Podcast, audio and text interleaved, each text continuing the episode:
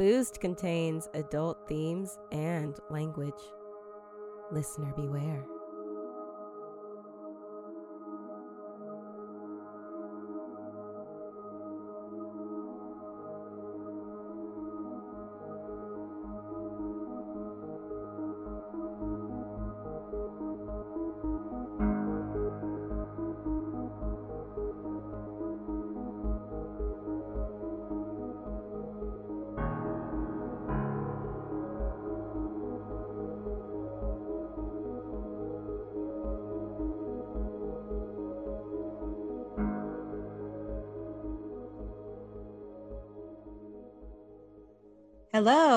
And welcome to another episode of Boozed, where we get supernatural and shit faced. Thank you for joining us again today as we record virtually over the internets. I have with me today our wonderful co host, co producer, co brilliant person, Sydney. Hello, Sydney. Hello. And today's guest is also today's um, birthday honoree. Woo! Yes, Casey, hello. Hey there. Thank you so much. How are you doing today? Uh, fantastically. Awesome. Fantastic. Well, thank you for joining us. Um, just a little precursor before we get started, everyone. Um, started, started. I know we already got started. Anyway, um, again, we are recording virtually. If you're living in the today times, listening to this in the today times, you know why. Um, hopefully, if anyone in the future is listening to this, you are hopefully not still living in a bubble. Please send us uh, a message to tell us what we should do. Help me. yeah, if you're living in if you're living in the future times, or if you're living in the before times, and can give us a heads up. Um, yeah. Maybe maybe give us a heads up by about five years. Come in around 2015, I would yeah. say. Let us know what's up. Yeah. So we can uh, take some actions. Mm-hmm. That that would be nice. That would be nice. So um, all that to say, bear with us if there are any audio issues, lags, if we have to repeat ourselves. We're doing our best. Doing our best. Uh, so moving on. Casey, tell us a little bit about yourself. Introduce yourself. Who are you? What, what who's a what's a Casey? Awesome. Who's a what's a Casey? A Casey is a newly 27 year old native Houstonian by way of Ivory Coast. My father hails from Ivory Coast, Africa. And I am an actor of about eight to nine years, practicing in the hollowed halls of educational theater, right? Um, I have loved acting ever since I was a child, really, ever since I saw Samuel Jackson in a Jheri curl yelling at someone on Pulp Fiction. Oh, God. English, motherfucker, do you speak it? um, ever since then, I've been bitten by the acting bug, quietly loving and observing acting from a distance until right around 2013, 2012. I really said, I'm, I'm going to follow it all the way out and give it my all. And since I started that path by going to TSU to a play by another friend of mine, I have never regretted it since. Uh, I've been working locally here in Dallas for a couple of years with Soul Rep Theater, somewhat exclusively. I've, you know, kind of drifted over to DTC once and over to um, the Bishop Arts Theater Center. Shout Teresa. out. Yes, shout out to Teresa. Shout out to Gwina at Soul Rep. Yes, amen. Love to hear it. Uh, what what per, what perchance are are we all drinking this evening? What you got there, Casey? So here's what I did. Uh oh. Connects to the birthday date I had today. Um, I thought I was gonna go to the local um, liquor store and just grab some um, Amsterdam, but uh, instead I grabbed a Smirnoff screwdriver and downed it, mm. the full bottle, and then I got a whole six pack of Cayman Jack's Cuban mojitos. and I've gone through three and a half of them. Dang. All right. You are Oh. ready to go. it's a lot of mojito. it's a lot of alcohol, period. Damn. Your boy is flying. Good thing you are 27, because at our at our giant ages, Mm. Oh, what you are you are barely Listen. over that bridge. hey, listen, You are barely over that bridge. listen. I'm over the bridge though. I am close I am closer to 40, so I have to take Oh, it very easy or I have a very bad day. You're still on the other side of the middle. No, I'm not. What? I'm dead in the middle. oh my Are you dead in the middle? I'm 35. Yeah. Are you for real? Damn. Yes. I mean, unless we're still not counting this year for birthdays because it's thought you were trash. 34. Yeah, because 2020 doesn't count. We're I'm 34. You know what? So- Fuck it. I'm 26. Well, so since since I'm an old and have to take it easier, uh, I am drinking red wine, sweet red wine today, and I'm drinking out of this lovely cup that my friend of the show, Kate, gave us. Uh, these lovely glasses. I'm trying to figure out which camera to send it to that have our logo on it. Isn't that nice? This is it a limited edition? I want one. It is limited edition. Um, I'm. What is this? It's Llano Estacado Sweet Red. Oh my god, that is my shit. Really? It's like the it was the cheapest and only sweet red wine I could find at Kroger. So Sweet red with uh medium rare steak with a side of scallops or and or shrimp with either recently boiled greens or broccoli. Holy shit, it's gonna light you up. Okay, so you cooking know. after this? fancy. Yes. Yeah, cool. So just just uh Uber sauces. eats just Uber eats from your house to ours. And uh, and uh, we'll, we'll we'll get that worked out. We'll get that meal going. Uh, Sydney, what are you drinking this evening? I'm drinking a a light rosé from a a local uh, spirits shop that just opened down the street. Nice. So- it's a very lovely color. This was only five ninety nine for this Eh, bottle. Listen, my bottle was though. seven dollars. So It's very good. I am a little upset because I did mean to go to the liquor store because Jack Daniels has released cocktails in a can. So they have Jack and Coke in a can, which isn't my favorite. I prefer Jack and Dr. Pepper, but whatever. Um, they've also released their honey whiskey with lemonade in a can. That's dangerous. Thank you. Yes. So Everything you're better saying cut right now. damn. what what is the story you will be sharing with us this evening? I have a series of stories to be sharing with you this evening, and they all center around center around the subject of cursed movie sets. Yes. Cursed movie sets in the sense that there are strange occurrences that tend to happen either during, before, and after the release of said film production.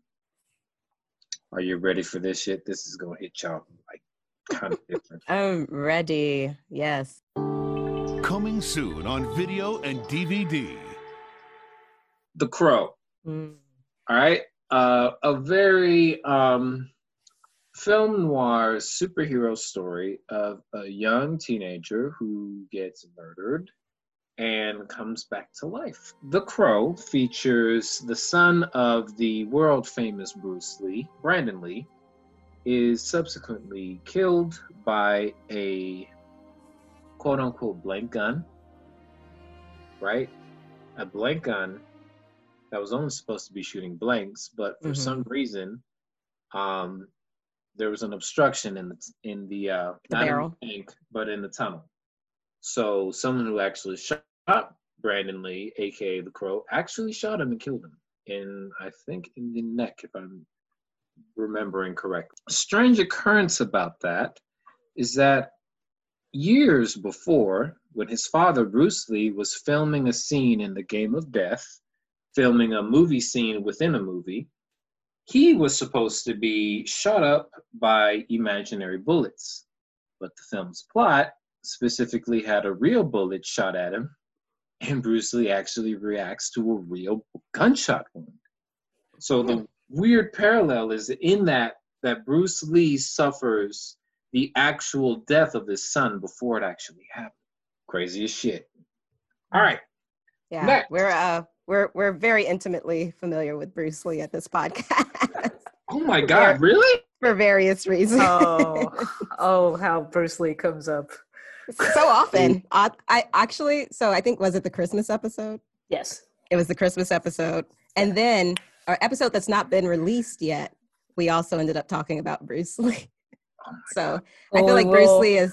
Remind our listeners Okay. is in fact deceased and died. What was it? Seventy three. I think so. 73, we could say 74 for kind of this trash So- ass year. Yeah, probably probably long before you demographic were Yeah. even born. So just so everybody knows. Just so everyone Yeah. knows, they're all clear. Baseline uh, there's a curse that is eliminating all of the Lee family firstborns. We don't know why, but that's what it was. Baseline. Moving on to The Exorcist.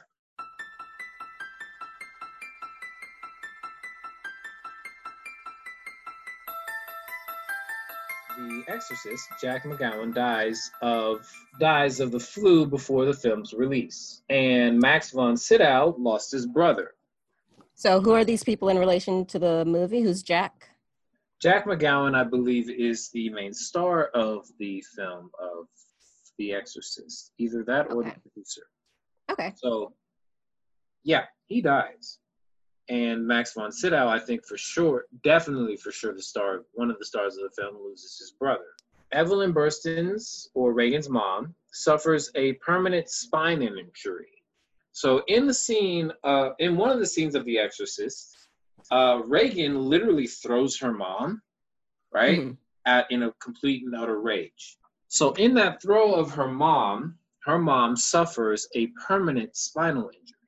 And that take is actually kept in the filming of The Exorcist. Ooh. Yeah, like we we literally see what happened. So we we see whatever kind of demonic entity possessed that little girl or possessed that actress and permanently injured that actress. Um So to be, she wasn't she wasn't hooked up to a rig or anything. Like the actress actually threw her. The actress actually threw her. Okay. Um yeah, I looked in my research, I didn't hear anything about a rig. Yeah. So it, it's it's I mean The Exorcist is, is kind of old. Right. Rigs would have been pretty easily caught at the time. Right. Mm. Um, yeah, that bitch flew. that bitch, flew. that bitch. Um, third and final occurrence, which is a little tenuous for some of the lin- listeners, the house burned down where they actually filmed The Exorcist. Right. Strange thing about that, the demonic room where most of the scenes were shot was untouched. Mm. Yep. okay. I That didn't is- know any of this about The Exorcist. Me neither. I was actually getting it confused with Poltergeist, which I've Yeah, heard of. I've not heard about I- these. Yeah. Yeah. Yeah. dude. It's like literally the parallel of what happened to um, America's first white boy serial killer, H.H. H. Holmes. Yeah. His room, where he contained most of his victims, right? So his big house, his big house, which was literally a packing house filled with secret doors and compartments where he had dead bodies, pretty much burned down, with the exception of the room where all or most of the atrocities took place, remained untouched. Hmm. And his picture, especially, was in Ooh. another room, also remained untouched. Ooh. Random tangent, but you know, it's the same. No, I um I love that story. Like I'm fascinated by that kind of true crime. So I mean, if I weren't doing a paranormal podcast, I'd be doing a true crime podcast. So dope. I I read it. I read I read about it Ghosts. Coming up in high school. Mm. Crazy. what was that? What there's a book. Um, was it Ghost in the White City or The Devil in the White City. Devil in the White City? Yeah, I read that book. Yup. The first exposition festival before Disney started picking that up and made, you know, Disney Yeah. thing. The yeah, the first uh, World's Fair. Interesting book. Interesting history in it. Next on to the next story is Rosemary's Baby. Interesting hmm. things. Very interesting thing. So producer William Castle receives a series of letters, right, calling him a devil worshiper. Since the entire plot of Rosemary's Baby is around a white girl making a Faustian deal with the devil about, you know, building up her riches and wealth. Why the fuck do you need the devil's help when you're white? The fuck? I don't know. God damn it. Why you need his help? Woo. Anywho, we gonna we gonna drink on that one. Yeah, let's See. uh, take a moment. listen, every time I mention white people, take a drink. Oh no! Do not sue us for your alcohol poisoning. Whoa. I do not advise. I do not advise drinking every time we talk about white people. So. Never, definitely not. I take that back. Got smallpox blankets. I was joking about that earlier with my folks. Anyway, um, one of the letters that William Castle receives, I wrote down here that it predicted, but it was more like it wished that he like died of an excruciating death Mm. like of like a rot, right? And around the same time when William Castle reads that said letter, he gets a really bad excruciating pain in his crotch. Oh. All right. So around that time when he feels that pain in his crotch, October 4th, in October, not October 4th, in October, four months later, after they, after they release Rosemary's Baby, he dies of a urinary tract blockage. Anywho, next part, and this is known by everybody, although there's a slight discrepancy because there is a series of facts that might be able to debunk this. So here's here we go. Sharon Tate is brutally murdered by the followers of Charles Manson. hmm Here's the thing. Most people would connect that to Rosemary's Baby's curse. However, the fact remains that there was a mu- certain music producer that lived in the same house as Roman Polanski who told Charles Manson, the Charles Manson, that his music was shit. And Charles Manson, not knowing that that music producer up and left that side of the neighborhood, sends his followers up to that house. And since the followers don't know the difference between Sharon Tate and a rude white boy shitting on their leader's um, musical taste, Hmm. unload on the poor pregnant woman. Sharon Tate was pregnant with Roman Polanski's baby, if I remember correctly. She was Roman- pregnant. Yes. Yeah. Roman Polanski was in London at the time. Missed everything. Crazy, crazy. Isn't Roman Uh, Polanski the one who allegedly? No, no, there's no allegedly with. There's no allegedly with that dude. he did it, Yet, yet That to be like- per, yet to be persecuted for right? the, the rape and or molestations of many. Allegedly in the way that We don't wanna be is sued. Allegedly. right. Allegedly in the way that we don't want to be sued, but I, Right, yeah, it. Yeah. like yeah. literally, like there, I, I know there are certain audience members who probably have heard of this story that are like, yeah, Roman probably did. Next, the scenes shot in front of the Dakota apartments in NYC are the exact um, crime scene elements of John Lennon's assassination. Oh. Interestingly enough, John Lennon crosses paths with Mia Farrow, the lead of Rosemary's Baby in India, at a certain Maharishi Mahesh's Yogi ashram in India. Uh, next, we have The Omen.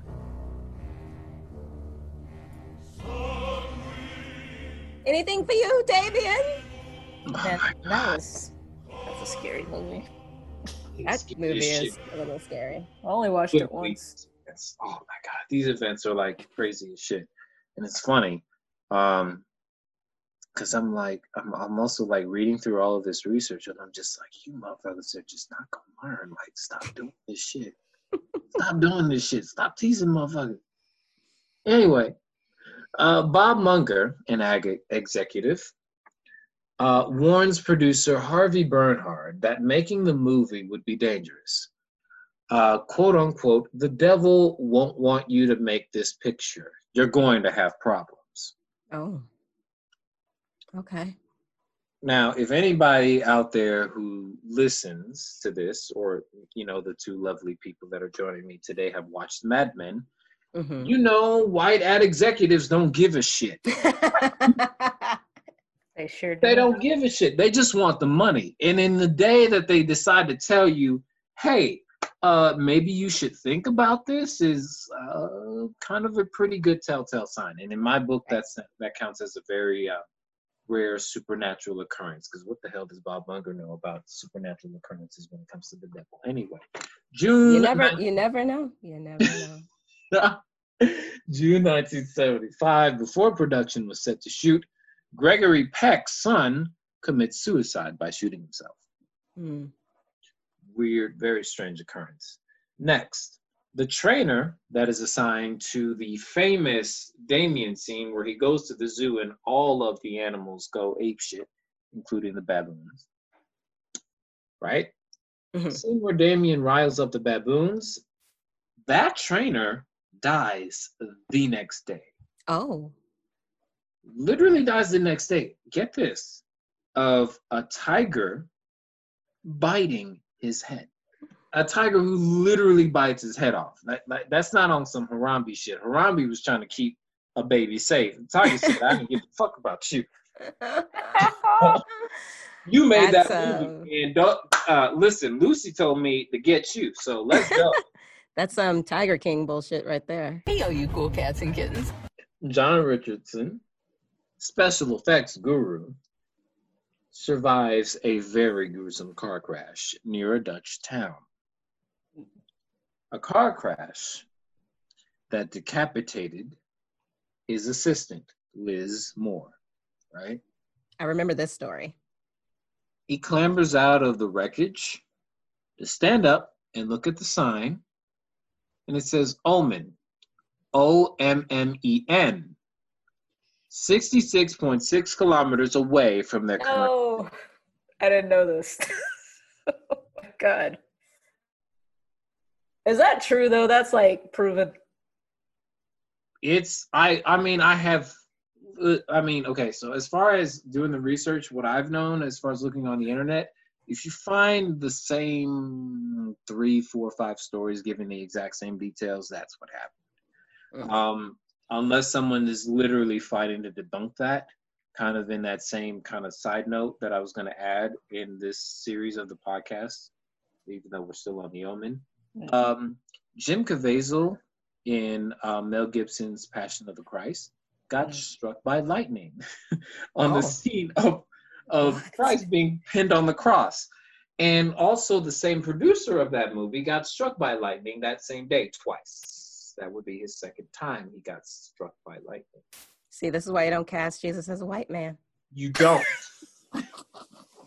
so in that case, like when you find like literal internet sources that literally list the same thing and they make sure they get the exact same details every time, that is the truth. You can't go in. But this this signage of Omen Six is that still there or that's gone now?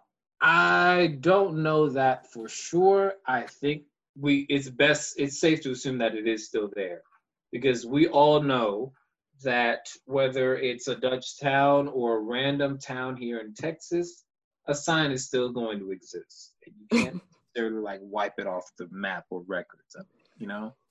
Now, Um, does this? Oh, sorry. Maybe you're going to get to it. Does this tie back to the scene in The Omen that includes a decapitation?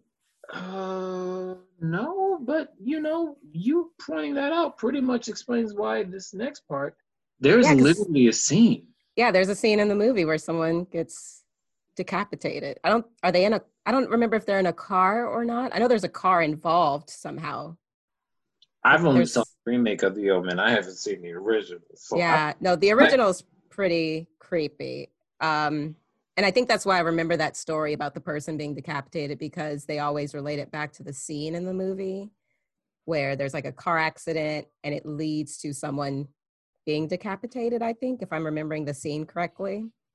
But yeah, it's a pretty it's a gruesome scene.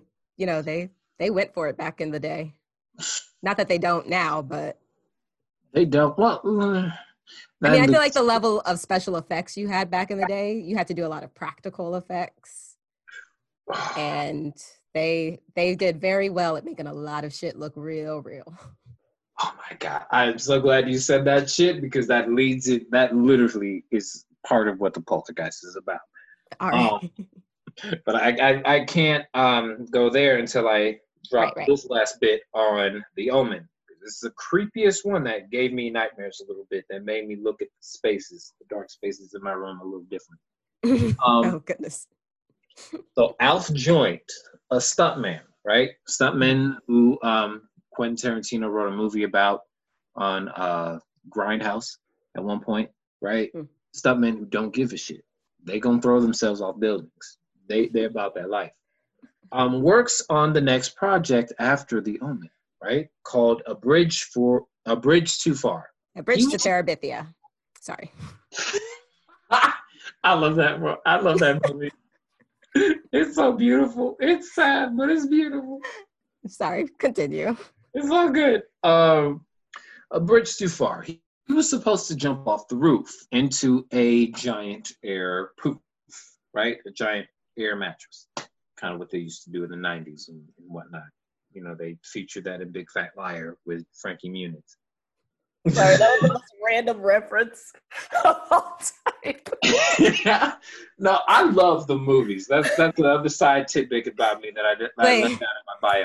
I I, I, love the fuck out of movies. I was even more confused because for some reason when you said big fat liar, I thought Big Mama's house, and I was wondering what the fuck Frankie Oh, Muniz was doing in that movie Oh, and why I didn't remember it. oh my god! Those titles sound the same. So it makes more sense now that I know which movie you're actually talking about. Yes. Yup. Um, Alf joint, right? So jump off this roof and land into an air poof, right?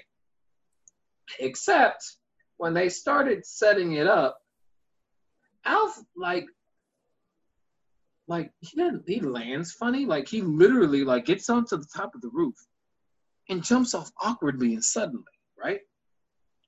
Not prepared for that shit. Wakes up in the hospital, side tidbit. Why that's that's a regular occurrence for a stunt man. Like you do a stunt, you're gonna wake up in the hospital. At some point. Yeah. So uh, Alf um, says in an interview, you know, I felt like I was pushed, bro. like you're on top of the roof and you jump suddenly and awkwardly. It's not even that you jumped; it's like you fell. You literally fell suddenly, and you land probably off the cue or off the mark, which probably would explain why he would be in the hospital. and he Right, right. explains, uh, I actually felt like I was pushed. When I'm pretty sure nobody else was on the roof. Because in every other action or stuntman shot, roughly around in the movies of like 1975, 1980 and back, you have the action of the story going on, and then you have the clear shot of the stunt, right? Whether it's the car driving past another car, hitting another one, going off the cliff, or if it's somebody jumping off the side of a building or jumping out of a window into a poof. They Mm-hmm. don't know how to like come out of it, right? But then the shot cuts right before they reach the safety net, quote unquote. But it's interesting that a stuntman of that type would know and would knowingly identify that he purposely did not make that jump. Yeah. He was pushed. He was pushed. Crazy. Crazy, crazy, crazy, crazy, crazy, crazy, crazy. Another unsolved mystery episode. Pretty much. Which brings me into Poltergeist. Y'all ready for this one? This one's gonna like hit you off in doozies. I'm gonna hit you off. I, Right. I've I've heard I've heard the poltergeist stories. This is the one I'm the most familiar with.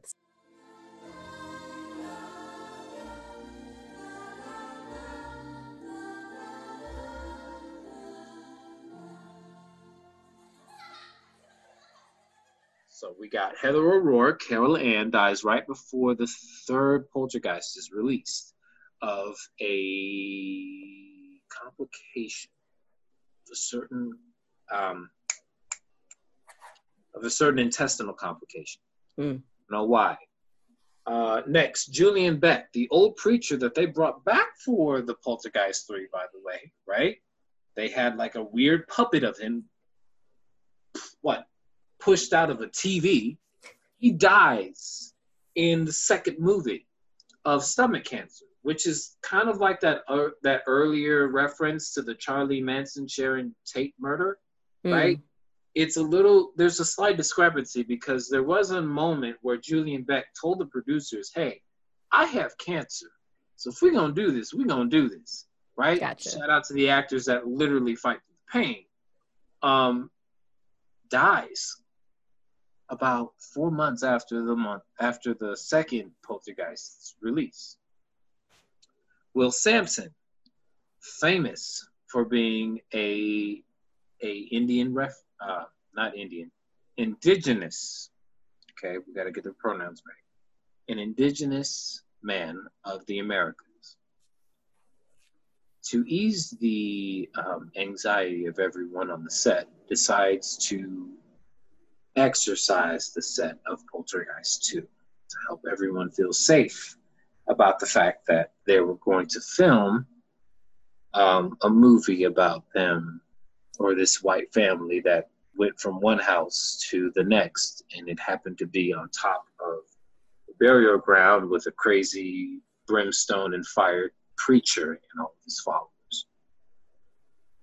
William Sampson decides to tell the producers and all the actors, hey, don't worry about this. I'm going to go on the set and I'm going to perform an exorcism. I'm going to sing until the end of the night, until the next morning. And everybody's going to be safe. Does his job, comes back the next morning, tells everyone, hey, it's all good. I did my job. Everyone felt better. Will Sampson dies at the age of 53 in my hometown of Houston of a very regular, right? Regular as in the doctors could not fuck it up, of a heart and lung transplantation. He had a slight difficulty during surgery. Don't know how or why. Okay, but you also said heart and lung transplant, like that's a day surgery. He said that, yeah, like it was outpatient. yeah, That's- like That that's not Like- regular. like a laser to remove a kidney stone. They No, for that's sure major. could fuck that up. They can fuck take that up. that. I take that. You're right. Okay, so you could fuck that up. But the thing, what I'm, I, I failed to illustrate is, is that it's cus, it's not custom. It's, it's not novelty, right. right? So it's something not that's like- been done, but It's yeah. something that's been done. It's something that has been done. It's, it's regular. It's, it's a routine surgery almost, almost. So it's not like removing an appendix, an, an appendix, or removing a kidney stone Mhm, it's mhm. it's something that was studied we know what the procedure is we can prove it we got it taken care of but for Gotcha. some reason we fucked this up with this dude who happened to be the same guy that exercised and tried to fight off the spirits that could not protect any of you in the cast of poltergeist which mainly or curiously enough the lead actor who also plays the father in the incredibles has not been yes. that's the weirdest fucking thing that no one's really reporting about in any of the internet sources. Wait, what? what up? Wait, who? Nothing happened to him. Um, what's his name? He was also coach, wasn't he? Yeah, he was a coach. Uh, was a, it was in a show called Coach, I think. Yeah. right? Um, what's his name? The guy, the dad in Craig, The Incredibles. Craig, Craig T. Craig- Nelson. Craig T. Craig T. Nelson. Nelson. Yeah. Yes. Huh. Nothing happened to him. Mm. Right? So something happens to Heather O'Rourke, which leads me into the next one. Dominique Dunne, Dana, Dana Freeling, strangled to death by her boyfriend. Right? Oh, yeah, the that same was- year that first film is released. That was tragic. Right. Hmm. That was tragic. It was horrible. Just like Heather O'Rourke was horrible. Mhm. But Craig T. Nelson wasn't affected. Maybe That's he should have been doing like- all the praying. Right. This man was out here drinking random tequila worms and shit. God damn. How did you survive? What did you do? Did you drink holy water on a dare? What the fuck? God damn. Um, whole connection to the quote unquote poltergeist curse.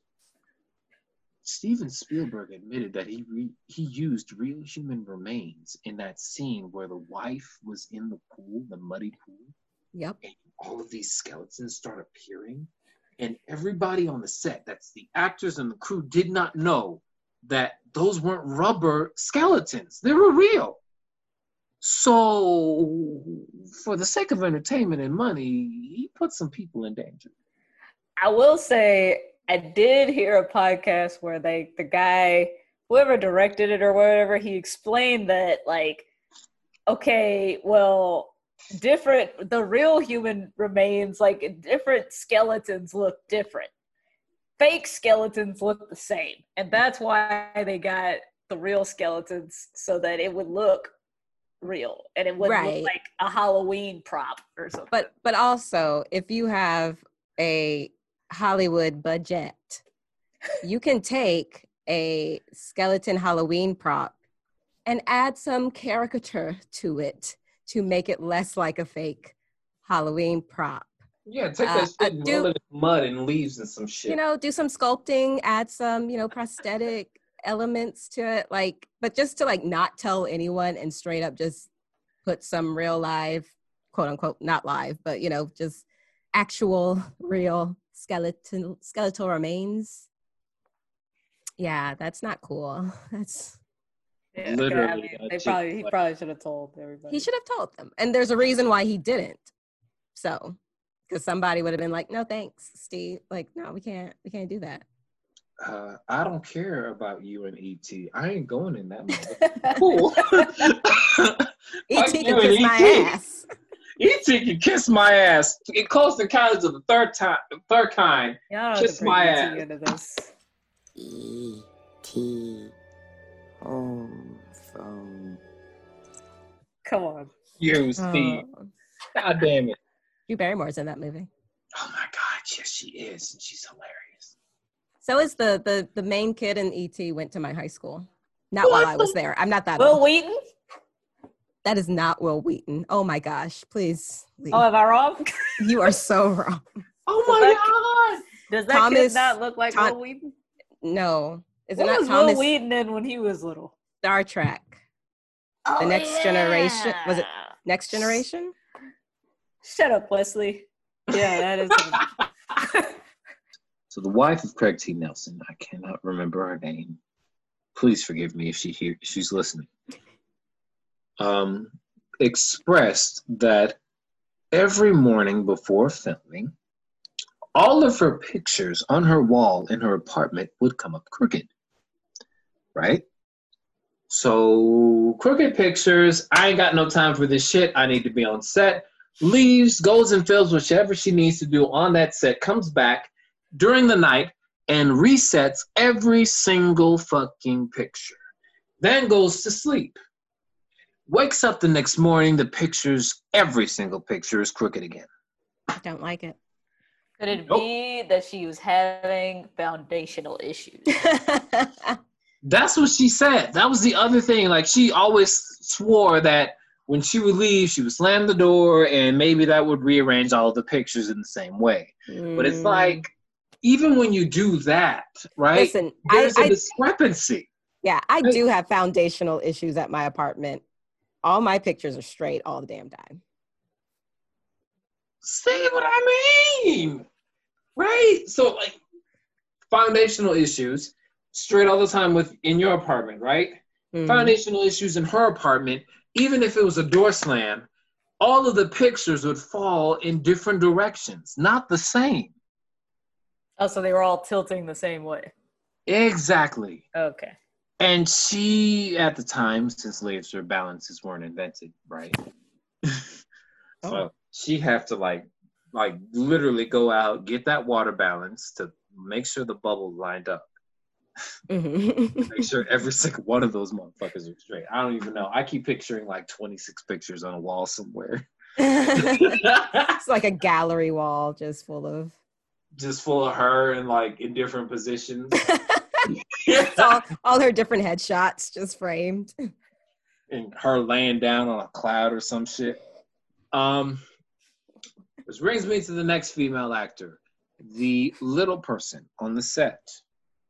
Can't remember her name. Who dropped the famous quote, "This house is clean." hmm Oh, I used In to that- know her name. Damn it. This house is clear. Sorry. Yes, She was that's also she was That's also in what makes it 16 turn. Candles. She has a very small cameo in si- 16. I have Candles. exercised the team. Carol Anne, come towards the Carol Anne. light, Carol Anne. just all kinds of southern. Sounded like Leslie Jordan. Yes, I was gonna say, American oh, sounded like- well Horror said. Sounded like Crowan Cohen. Beverly Leslie. Yes. Oh my gosh. Love it. I was Come and get me, suckers. oh my god. oh, I love Um, him. I do too. He's hilarious. He, he tells the truth. He doesn't give a shit. Mm-mm. So that female actress points out in that same scene when she drops that famous line that there's a, an entire light surrounding her. Yes? That light in that scene occurs at the same time. She personally swears that it occurs at the exact same time her mother passes away. Mm. weirdest thing. Weirdest thing, right? Because then we have like, you know, half of our horror movies kind of listing that kind of occurrence happening when they're taking pictures and it looks like a happy go lucky picture at the beach, but then you got some shady, foggy, boggy someone sitting in the shadow of an umbrella somewhere leering Right. Mhm. like that same photo occurrence of the supernatural interfering with reality Yeah. is the same occurrence that happens within poltergeist because i don't think those same um, crew members can list where that bright light comes from Hmm. know. So it wasn't like on part of their like lighting list, their bulb list or whatever. Yeah. nope certain parts of putting a lighting up it, it's like artificial um it's like artificial flavoring right so artificial flavoring of what orange tastes like doesn't actually cover what orange actually tastes like there's a Mm, mhm. genuine difference so if you looked at the scene it looks different from what artificial lighting and in their list looks like versus what her light is talking about it's Okay. surrounding everything Hmm. right or at least surrounding her and and bathing her in a certain light that she doesn't think and she swore before her death that had nothing to do with the crew in 1992 richard lawson yes that richard lawson that's married to beyonce's daughter I was gonna say Beyonce's stepdad. Yes Beyonce's mom, not Beyonce's daughter. my bad I was like, beyonce's mom no, she's not married. Richard Lawson ain't married to no Beyonce. Anyway, Richard Lawson was married to current mother of Beyonce. Had a minor role in Poltergeist. Oh, I didn't know So here's here's the weird thing that happened. My man is supposed to get on a plane. My man doesn't feel like getting up on that plane, so he decides to tell a friend, "Hey, you uh, you want my ticket?" You know, just you know, out of the side thing, has no idea about the curse or whatever, right? Gives the plane ticket to his friend. His friend sits in his seat on that plane. Plane crashes. Everybody dies. Y'all, we Every almost didn't have we almost didn't have Beyonce.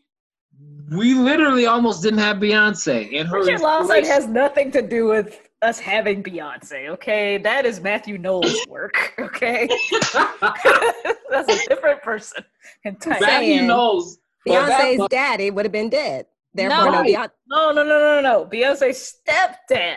Oh, I don't know anything is about Tina Beyonce. Knowles' second husband. This oh, has- okay, no. y'all, I I'm not in. The we almost didn't have Bianca Lawson, who doesn't age. So maybe that's got something to do because Bianca Lawson's been playing a teenager for almost 30 years. This is So, true. Let's She- see. That woman is ageless. And she's still so fine. So Oh yeah, gorgeous. Curse is working in somebody's benefit, right? Yeah. It sounds like the Lawsons got off. Okay. God damn. Like they must have seen their ancestors and been like, listen, we'll cut you a break. like you've been through enough. It's okay. yeah, that's fine. We'll Okay, let you we'll slide. you young. We'll let you For slide. about 45, 60 years. You can show up on Nickelodeon.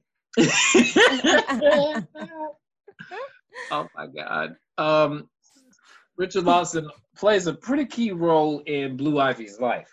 That's basically off the top of my head about Lemonade. Um, I don't. I don't know nearly enough about Beyonce What? to add anything of relevance to this topic. Topic. So it's fine. Because then it leads to the next part. Lou Perryman. Why are people texting me? Lou it's your Perryman. birthday. It is my birthday. God damn it. She You forgot. forgot. I totally forgot. Um, Lou Perryman, Lou Perryman, minor character, is brutally murdered in his home in 2009. So a bit of a stretch, hmm but it is an interesting coincidence that he happened to be a minor character within the poltergeist that wasn't completely affected by what happened. Yeah. Right? It's really weird, slightly interesting. Interestingly enough, another actor who plays um, Hitchcock on the famed NBC series Brooklyn Nine-Nine is still alive. hmm Don't know how. So he, he must have talked to Craig T. Nelson, got to know him. Something. Because that man is has not died. He has not died. Okay. I've gone through my notes, and now it's up to my memory. Uh oh. Here we go. The Superman curse.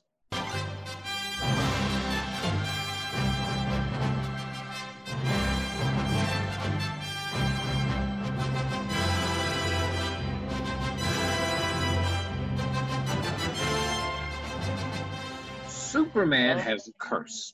hmm Now, here's interesting. Um, interestingly enough, the curse seems to manifest or move in certain ways. Here's how it starts. So a na- so a man, not a man, a man named Mark Reeves, right, was in the earliest show of Superman, right, dies by a gunshot wound. Now, the official ruling is that it was him committing suicide. However, no prints were found on the gun. Eerily enough, the next actor that takes up the Superman mantle is Chris Reeves. Christopher Reeves. No relation. I swore I was going to probably do research on that to see if there was a connection, but there doesn't seem to No, be. I don't think there is. Sitting on his lavish checks from being Superman, decides to go and take up horseback riding. Horse bucks him off and kicks him in the neck midair, and he's paralyzed from the neck down until his death in 2004.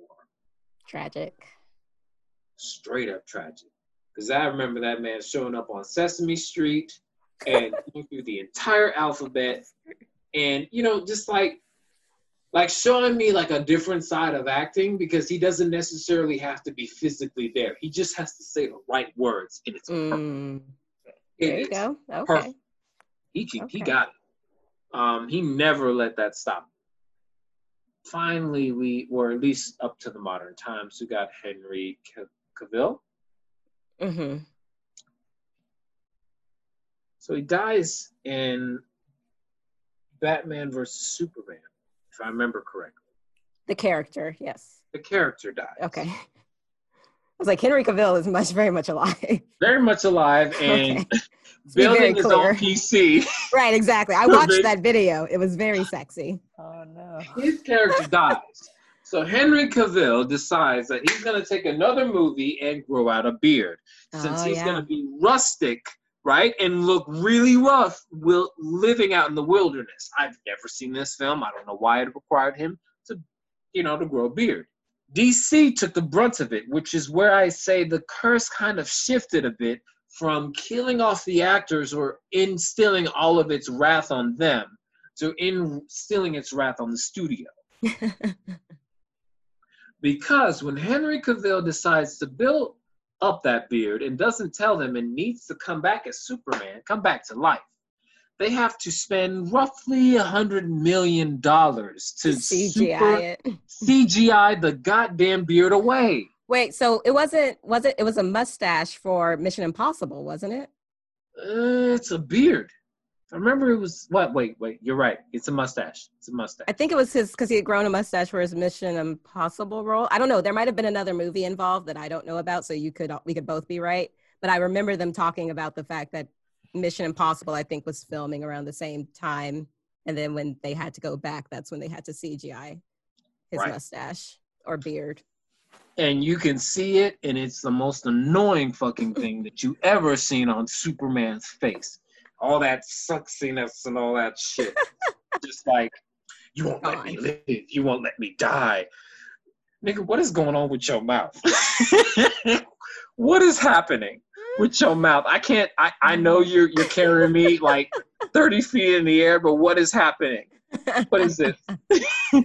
um, I think that pretty much backlashed on DC's part. DC Studios that probably had, you know, it's fair enough, fair amount of generations who, of executives who've moved part, in part, from the actual source of what is suspiciously um, inferred to be the source of the Superman curse.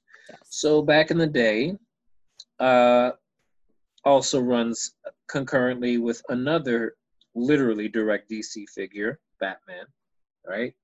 So the two creators of Superman were not given the full royalties of Superman. Mm. So the DC studios, after a long begrudging battle, legal battle with the creators, decided to give the creators only thirty-five thousand dollars a year. Thirty-five thousand dollars a year, right? For Superman? for Superman, for the Superman, right? Superman that's at one point got animated. Superman that got turned into a TV show, a live action TV show. Right? Well, Superman. two, two Two. live action TV shows. See? Right? They don't get paid for that. And so it's suspiciously or inferred or believed that a part of this DC curse surrounding um, the Superman actors is because the DC studios wouldn't pay their creators. Mhm. Runs concurrently with the animators of Attack on Titan, who went on strike a couple years back because they weren't being paid enough to animate that.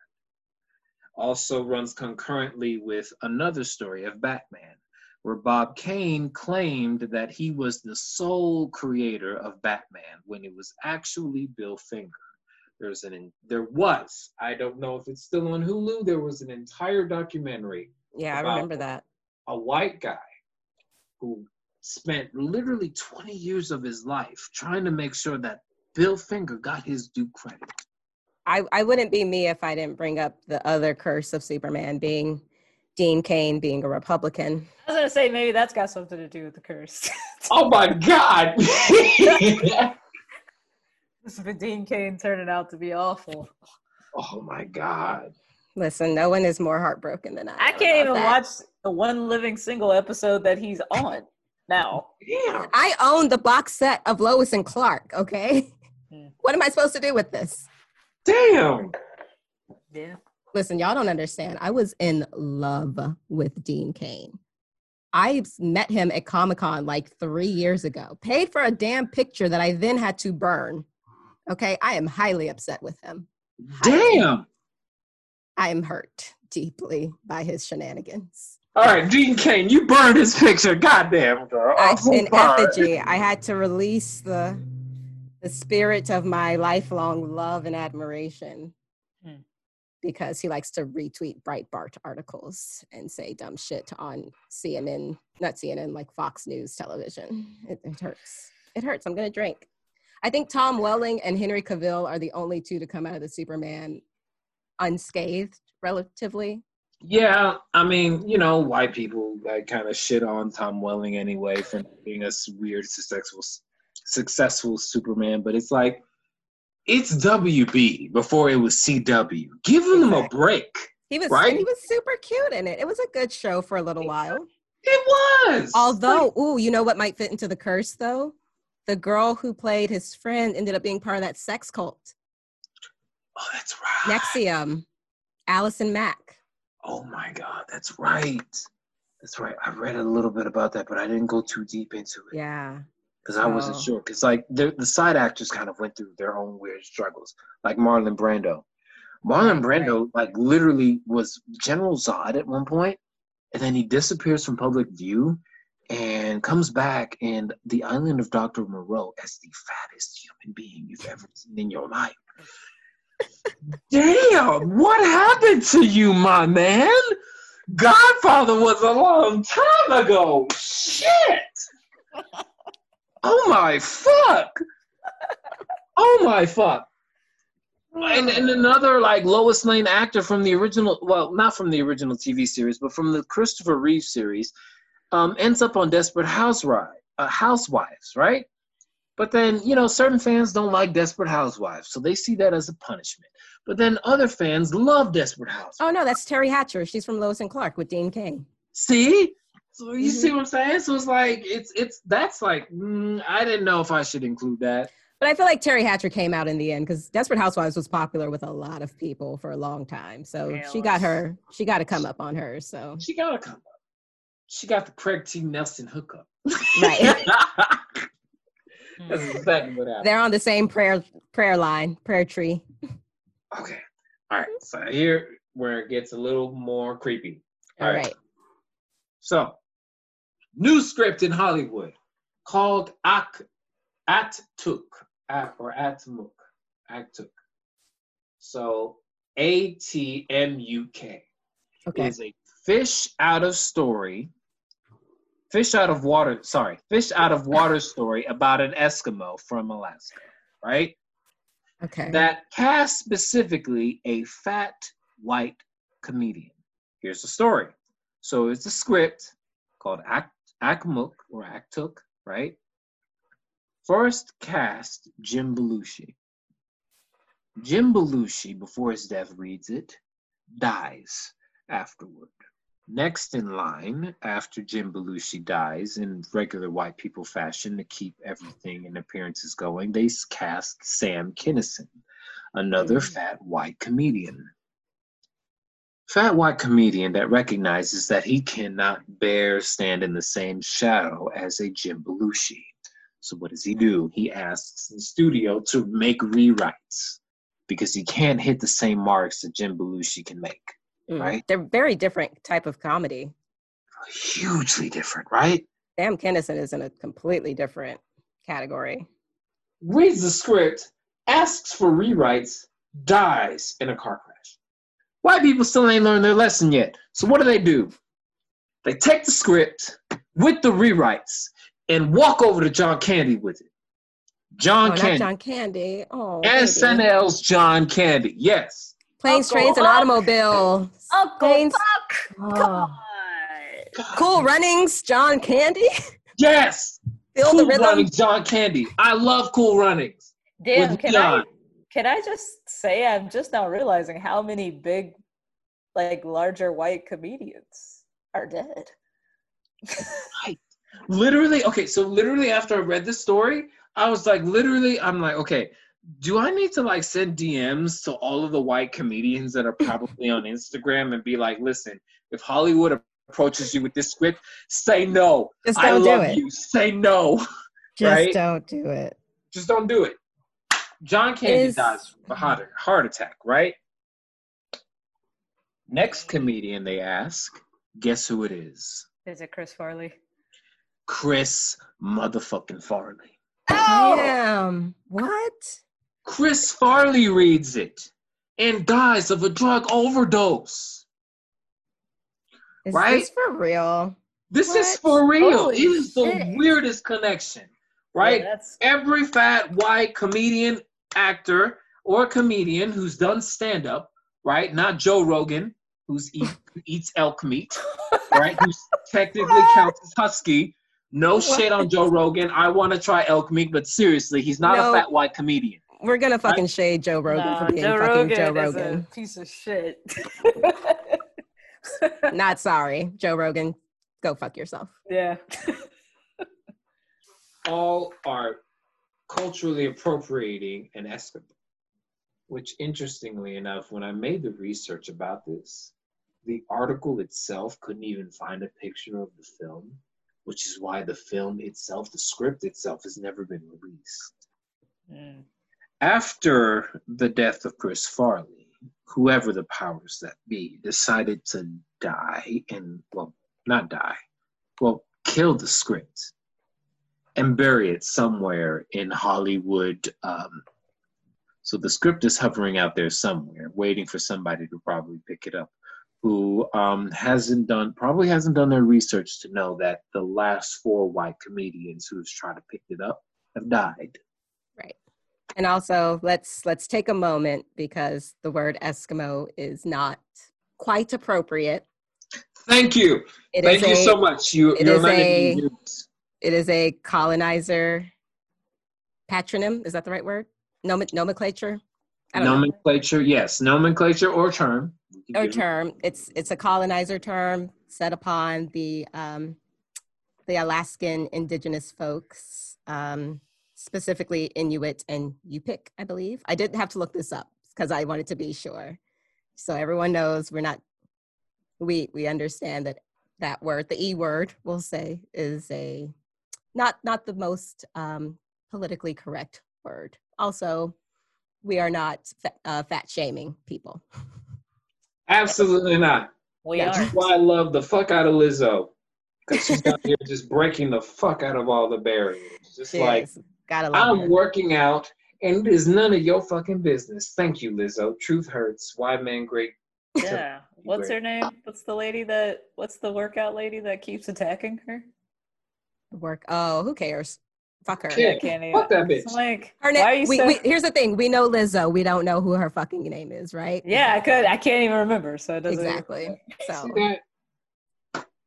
Um, that? Here's my question: Did Phil Hartman have anything to do with any of this? mm, that might be the SNL curse.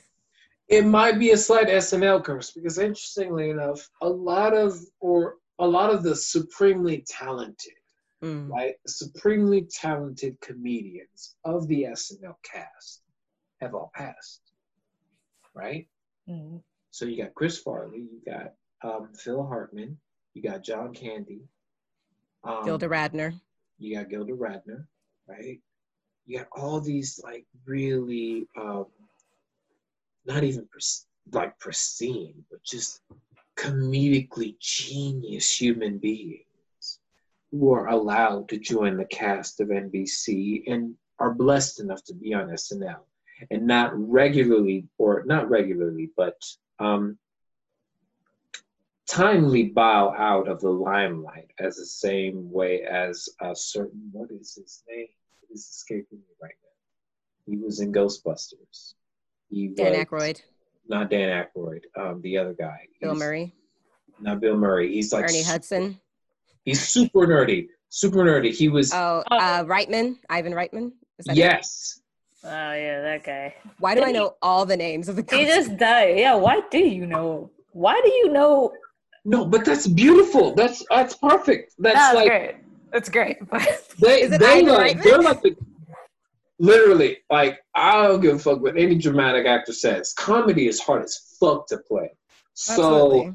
like these actors, all right, Ivan Reitman, where he literally bows out after his wife dies, like That's not right, by the has way. a curse too. That's a side note right there. Like literally, SNL has a curse because it can't keep all of any, all of or any of the actors that really bring the audiences, that really bring some serious notoriety. Because believe it or not, there are some people that exist in this country that don't know what the fuck SNL is. Abs- and uh, let me correct myself. It is Harold Ramis who was in the Ghostbuster movie. It's not Ivan Reitman. Ivan, Ivan Reitman Ramis, has right. Ivan Reitman has a different connection to Ghostbusters in a different way, but Harold Ramis played um, the character in in Ghostbusters. It's entertainment. It's whatever. It's like The Exorcist. You watch this little girl spin her head around or pee on the floor, that kind of shit. Um, for the source of entertainment. But sometimes entertainment isn't your, worth your life. And Right. for some reason or whatever reason, they're not stopping from writing these stories out. They're not they're not really taking in lessons. They're just looking for the next best next best thing to profess or talk about. It's hard to kind of watch some of those movies. You got not even black people, just people in general that won't watch some hor- horror movies for fear of being haunted Right, right. because hot because Hollywood in a certain sense knows no bounds outside of learning the lesson from people dying or people being lost all the way around. It was supposed, or at least I'm supposed to really, or rather, I told myself I was going to end the part of my stories with the podcast with this message. It's that you have to be careful about the stories that you're expressing. Words have spells.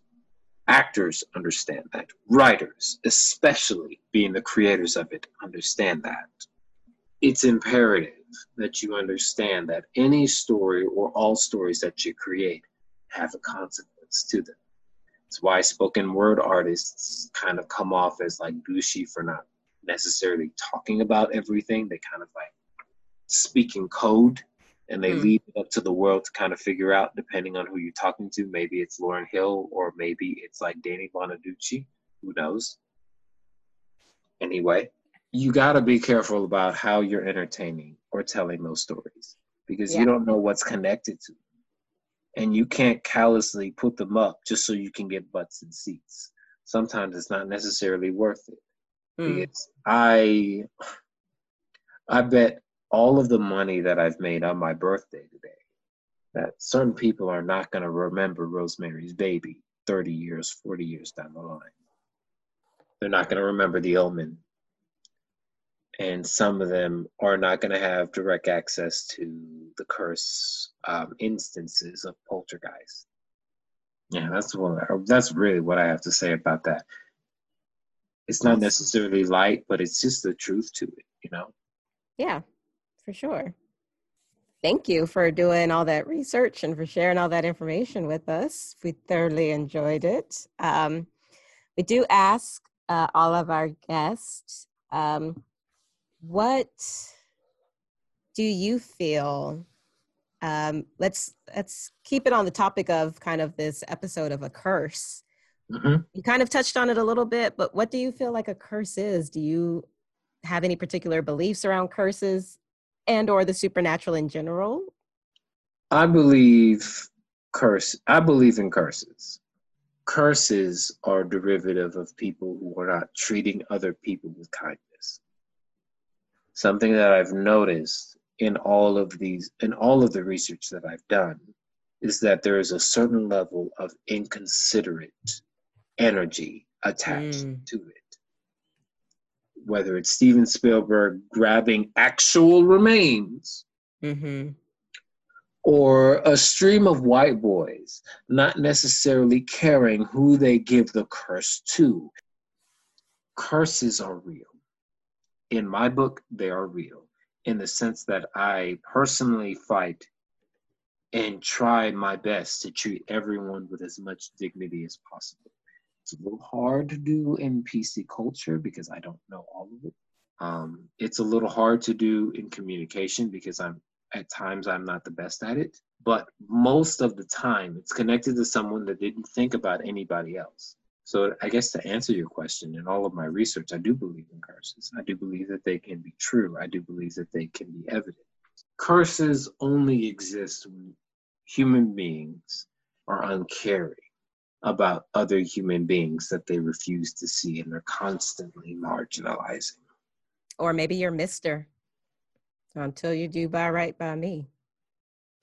Everything you touch gonna rock. And this motherfucker's did right because that motherfucker was in a fucked up house, and his daddy's like, you know what you need to do? Get you a new woman. and then Danny Glover was like, I ain't dealing with this shit. Just take give his hat back. Shove his ass out the door. Thank you, Pop. I love you too. oh God, I love that movie. Oh, well, Casey, thank you so, so much for sharing with us this evening. It was such a joy to have you on. Happy birthday, also. Cheers to you on your birthday. Huzzah. Thank you. If you would like the people to find you on the internet to correct you, to correct you possibly, Please do. uh, where would you like to be found? Either social media, websites? Okay. So I got a nice little stream. Here we go. So if you'd like to send me a personal stream of curses or insults by email, it is my name, K A S S Y A M O I, at hotmail.com. Next, I have a website, which is K A S S Y A M O I dot com, where you see a nice little fat picture of me, like, hey, how's it going? and you scroll down and you see a nice little picture of me doing a uh, monologue from American Gods by Anansi. Mm. Um, send me some emails. Let me know if you want to talk about acting and talk about film production or set that you want me to just like creep up on in in the spirit of Boozed. um, uh, let's see. Facebook, Kassy Amoi. That's K A S S Y A M O I on Facebook. And finally, but certainly not too finally, because then, you know, I got like a, a Twitter and a TikTok, but that I don't really fuck with so much. I just watch to see what the art or the new influx of art is all about. what the kids are up to, what the youths are doing. Absolutely, since I'm one of those people that are like joining the upper room. You're joining the olds. You're part of the olds now. Get used Just to part it. of the olds. Uh, Um, did you did you say Hotmail? I just want to make sure that I heard that correctly. Yes, Hotmail. Okay. I started that hoe in high school, and I was like, I'm official in this bitch. Because I had never gotten a hot. I have never. I had never gotten an email in school, and that was when I was rocking with floppy disks. And then literally the next year, we were rocking with USBs, and I was just like, you had a floppy disk? I've heard of floppy disk. I was gonna say, didn't you just turn 27 today? yes, I did. Okay. Yes, I did. Listen, I learned how to type on a typewriter. Okay, so both of you, both of you. Thank go. you. Both Thank of you can go. I I will proudly leave. I have yet to know what it's like to use a typewriter. I think it's the I, I hear it's the most satisfying fucking thing in the world. It's not bad. Unless bad. you make a mistake. Listen, they have automatic correction tape. Okay, don't be fooled. Don't be fooled. They came. They got. They got pretty modern with it before they got phased out. All right. Trust me, I've had to replace typewriter ribbon. Okay, I know. I know the detail. Camille, you know how to replace a typewriter ribbon? I do. Jealous. I am. I want to know Exactly. what the hell You how be. you replace a typewriter ribbon. How the fuck do you do that? It's very delicate. You have to be very delicate. Like a surgeon performing open heart surgery. Also, the very laugh. easy. Wait, a very a routine. very easy You routine know? heart and lung transplant. You know, takes an hour. takes an hour. In and you're out. good. You're out In and there. out. And you're off to lunch. Oh my god.